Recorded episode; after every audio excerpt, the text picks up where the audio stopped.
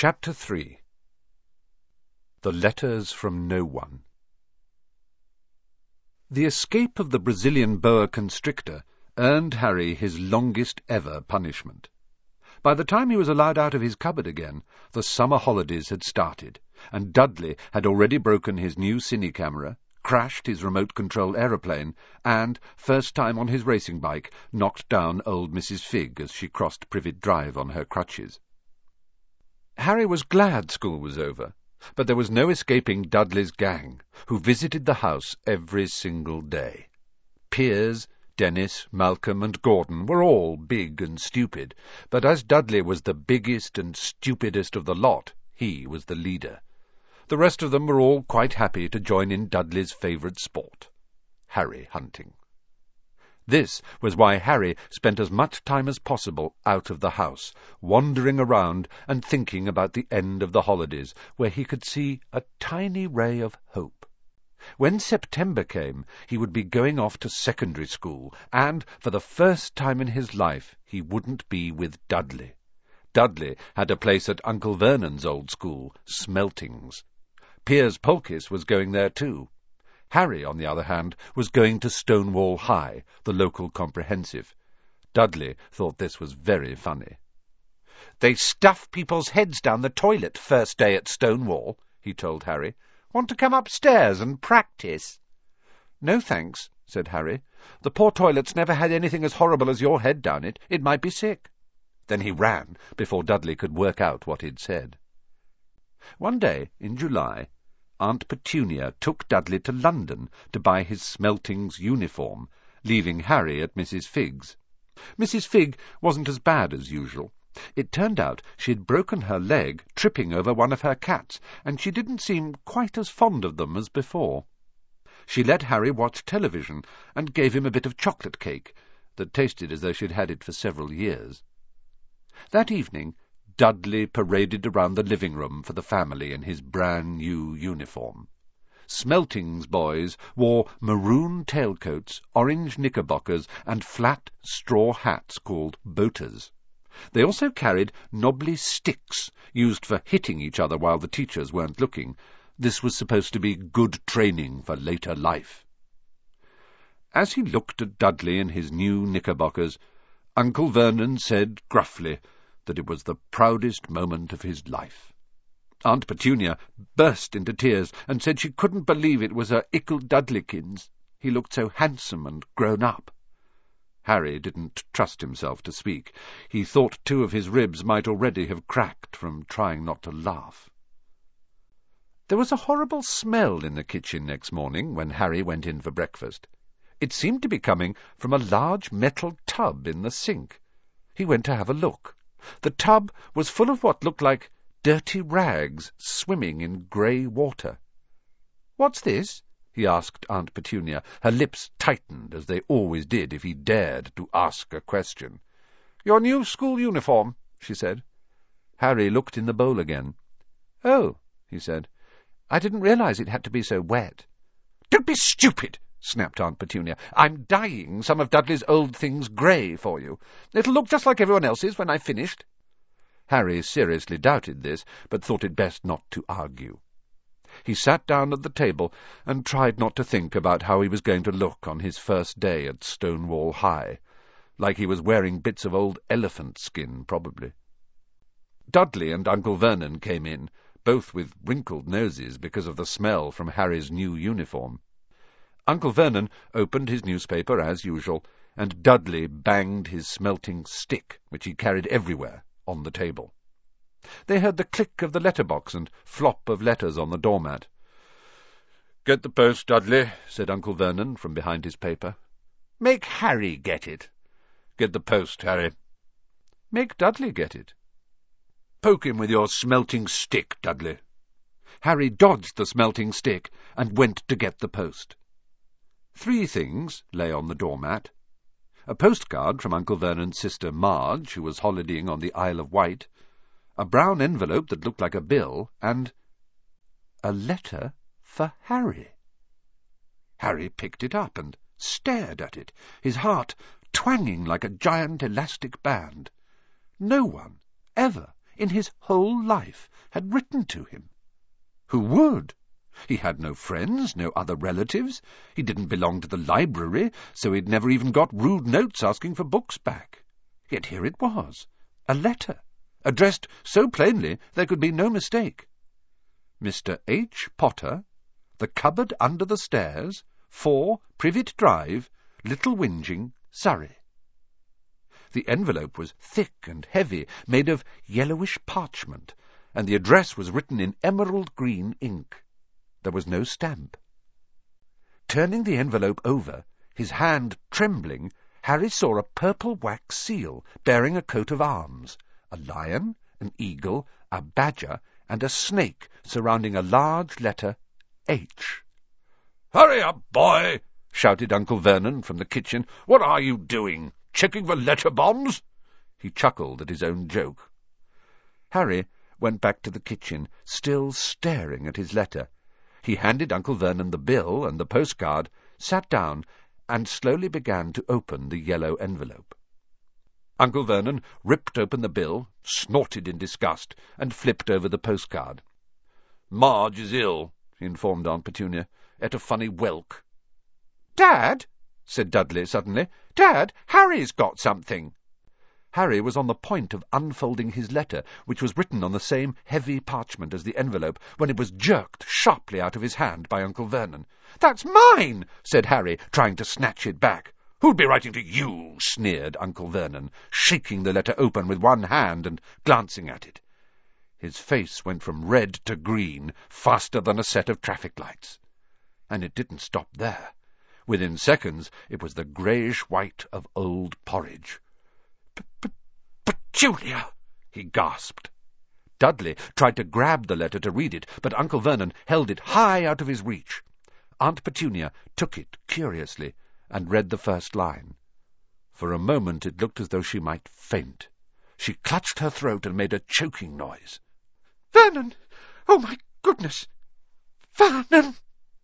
They stared at each other, seeming to have forgotten that Harry and Dudley were still in the room. Dudley wasn't used to being ignored. He gave his father a sharp tap on the head with his smelting stick. "I want to read that letter," he said loudly. "I want to read it," said Harry furiously, "as it's mine." "Get out, both of you!" croaked Uncle Vernon, stuffing the letter back inside its envelope. Harry didn't move. "I want my letter!" he shouted. "Let me see it!" demanded Dudley. "Out!" Roared Uncle Vernon, and he took both Harry and Dudley by the scruffs of their necks and threw them into the hall, slamming the kitchen door behind them. Harry and Dudley promptly had a furious but silent fight over who would listen at the keyhole. Dudley won. So Harry, his glasses dangling from one ear, lay flat on his stomach to listen at the crack between door and floor. "Vernon," Aunt Petunia was saying in a quivering voice, "look at the address. How could they possibly know where he sleeps? You don't think they're watching the house?"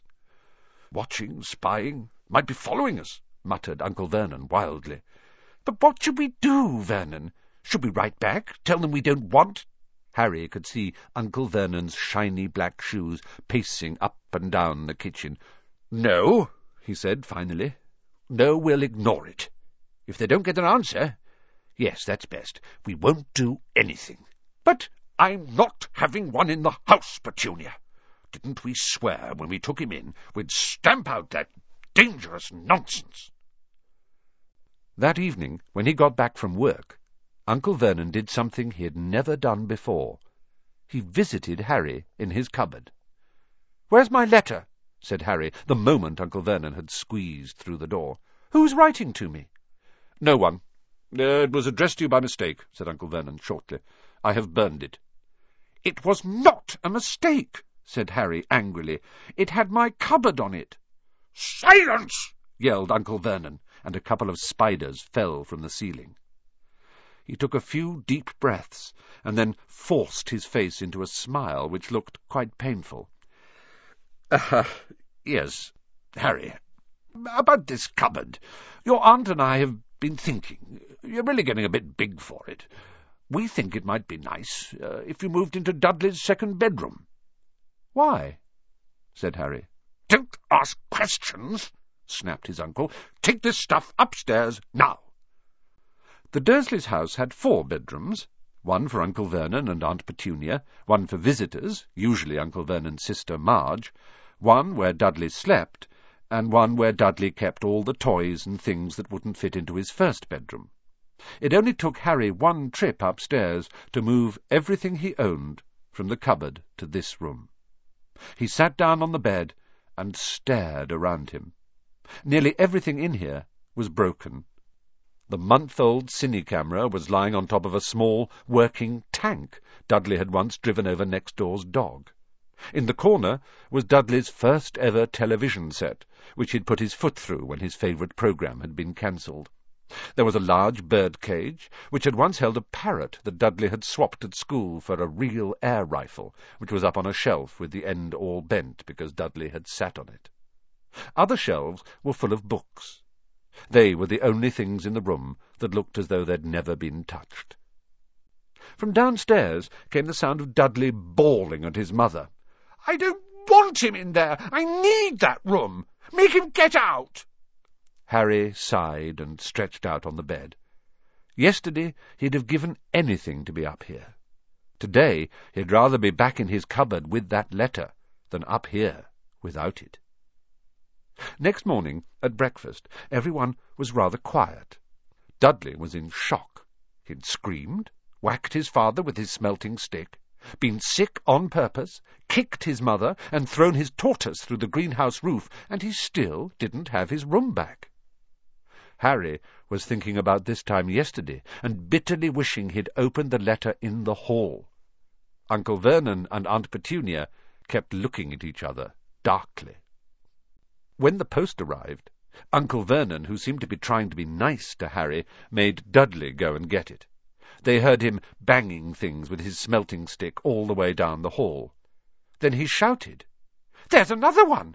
Mr. H. Potter the smallest bedroom, four, Privet Drive. With a strangled cry, Uncle Vernon leapt from his seat and ran down the hall, Harry right behind him.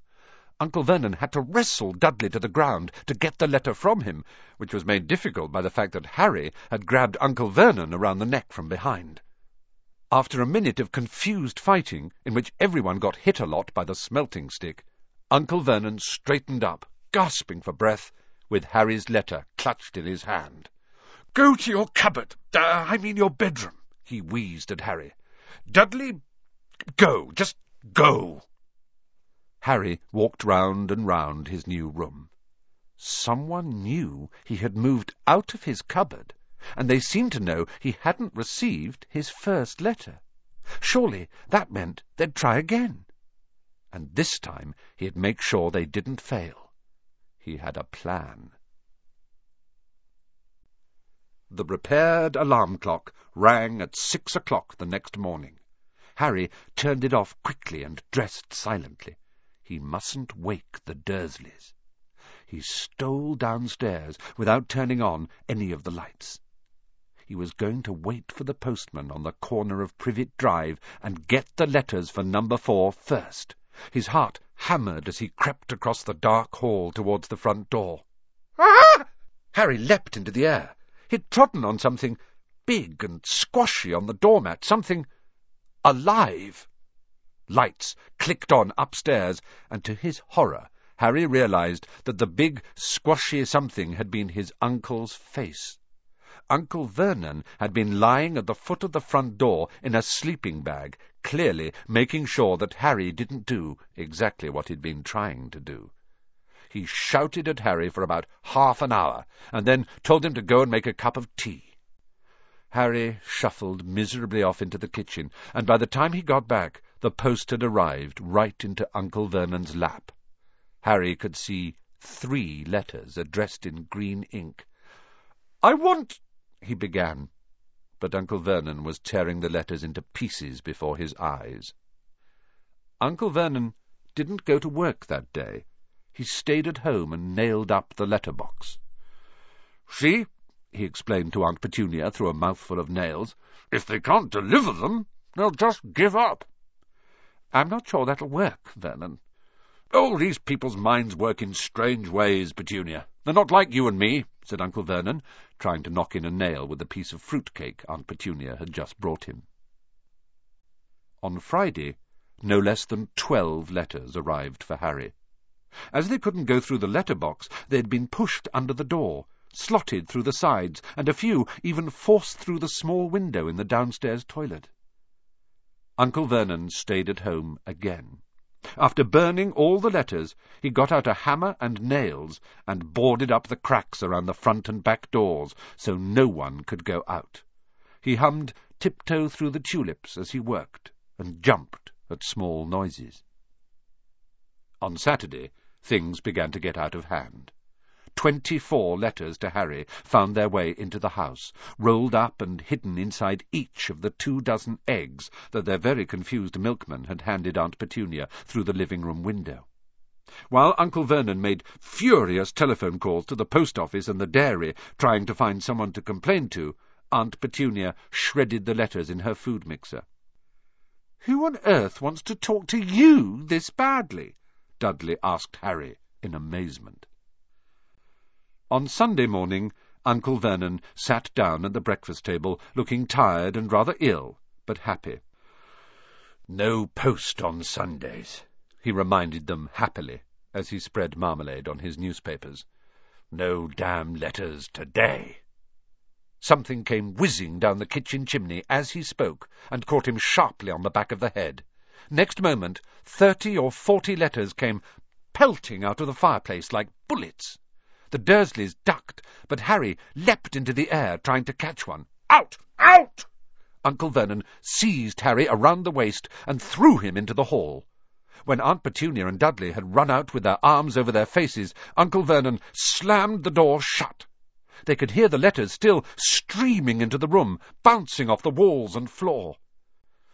That does it, said Uncle Vernon, trying to speak calmly, but pulling great tufts out of his moustache at the same time.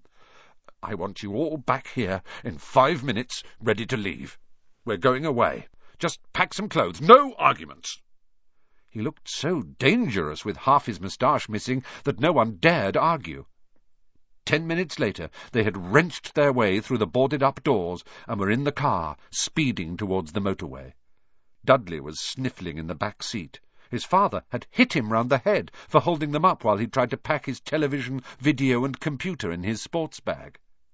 They drove. And they drove. Even Aunt Petunia didn't dare ask where they were going. Every now and then Uncle Vernon would take a sharp turning and drive in the opposite direction for a while. Shake 'em off. Shake 'em off, he would mutter whenever he did this. They didn't stop to eat or drink all day. By nightfall, Dudley was howling. He'd never had such a bad day in his life. He was hungry, he'd missed five television programs he'd wanted to see, and he'd never gone so long without blowing up an alien on his computer. Uncle Vernon stopped at last, outside a gloomy-looking hotel on the outskirts of a big city. Dudley and Harry shared a room with twin beds and damp, musty sheets. Dudley snored, but Harry stayed awake, sitting on the window-sill, staring down at the lights of passing cars, and wondering. They ate stale cornflakes and cold tinned tomatoes on toast for breakfast next day. They had just finished when the owner of the hotel came over to their table. "'Excuse me, but is one of you Mr. H. Potter? Only I've got about an hundred of these at the front desk.' She held up a letter so they could read the green ink address. Mr. H. Potter, Room 17, Railview Hotel, Cokeworth. Harry made a grab for the letter, but Uncle Vernon knocked his hand out of the way. The woman stared. "'I'll take them,' said Uncle Vernon, standing up quickly and following her from the dining-room. "'Wouldn't it be better just to go home, dear?' Aunt Petunia suggested timidly, hours later, but Uncle Vernon didn't seem to hear her. Exactly what he was looking for, none of them knew. He drove them into the middle of a forest, got out, looked around, shook his head, got back into the car, and off they went again. The same thing happened in the middle of a ploughed field, halfway across a suspension bridge, and at the top of a multi-story car park. Chapter 3 Continued Daddy's gone mad, hasn't he? Dudley asked Aunt Petunia dully late that afternoon. Uncle Vernon had parked at the coast, locked them all inside the car, and disappeared. It started to rain. Great drops beat on the roof of the car. Dudley snivelled. It's Monday, he told his mother. The great Humberto's on tonight. I want to stay somewhere with a television. Monday. This reminded Harry of something. If it was Monday, and you could usually count on Dudley to know the days of the week because of television, then tomorrow, Tuesday, was Harry's eleventh birthday. Of course, his birthdays were never exactly fun. Last year the Dursleys had given him a coat hanger and a pair of Uncle Vernon's old socks. Still, you weren't eleven every day. Uncle Vernon was back, and he was smiling. He was also carrying a long, thin package, and didn't answer Aunt Petunia when she asked what he'd bought. Found the perfect place, he said. Come on, everyone out. It was very cold outside the car. Uncle Vernon was pointing at what looked like a large rock way out to sea. Perched on top of the rock was the most miserable little shack you could imagine. One thing was certain. There was no television in there.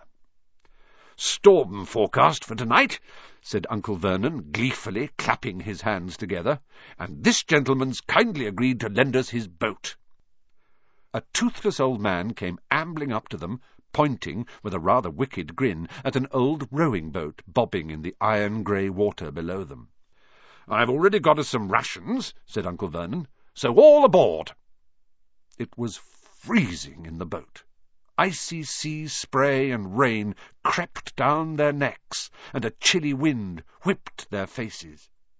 After what seemed like hours they reached the rock, where Uncle Vernon, slipping and sliding, led the way to the broken-down house. The inside was horrible. It smelled strongly of seaweed. The wind whistled through the gaps in the wooden walls, and the fireplace was damp and empty. There were only two rooms. Uncle Vernon's rations turned out to be a packet of crisps each and four bananas. He tried to start a fire, but the empty crisp packets just smoked and shriveled up. Could do with some of those letters now, eh? he said cheerfully. He was in a very good mood. Obviously he thought nobody stood a chance of reaching them here in a storm to deliver post. Harry privately agreed, though the thought didn't cheer him up at all. As night fell, the promised storm blew up around them. Spray from the high waves splattered the walls of the hut, and a fierce wind rattled the filthy windows. Aunt Petunia found a few mouldy blankets in the second room and made up a bed for Dudley on the moth-eaten sofa. She and Uncle Vernon went off to the lumpy bed next door, and Harry was left to find the softest bit of floor he could and to curl up under the thinnest, most ragged blanket. The storm raged more and more ferociously as the night went on. Harry couldn't sleep. He shivered and turned over, trying to get comfortable, his stomach rumbling with hunger. Dudley's snores were drowned by the low rolls of thunder that started near midnight. The lighted dial of Dudley's watch, which was dangling over the edge of the sofa on his fat wrist, told Harry he'd be eleven in ten minutes' time. He lay and watched his birthday tick nearer, wondering if the Dursleys would remember at all, wondering where the letter-writer was now. Five minutes to go. Harry heard something creak outside. He hoped the roof wasn't going to fall in, although he might be warmer if it did. Four minutes to go. Maybe the house in Privet Drive would be so full of letters when they got back that he'd be able to steal one somehow three minutes to go. Was that the sea slapping hard on the rock like that? And two minutes to go. What was that funny crunching noise? Was the rock crumbling into the sea?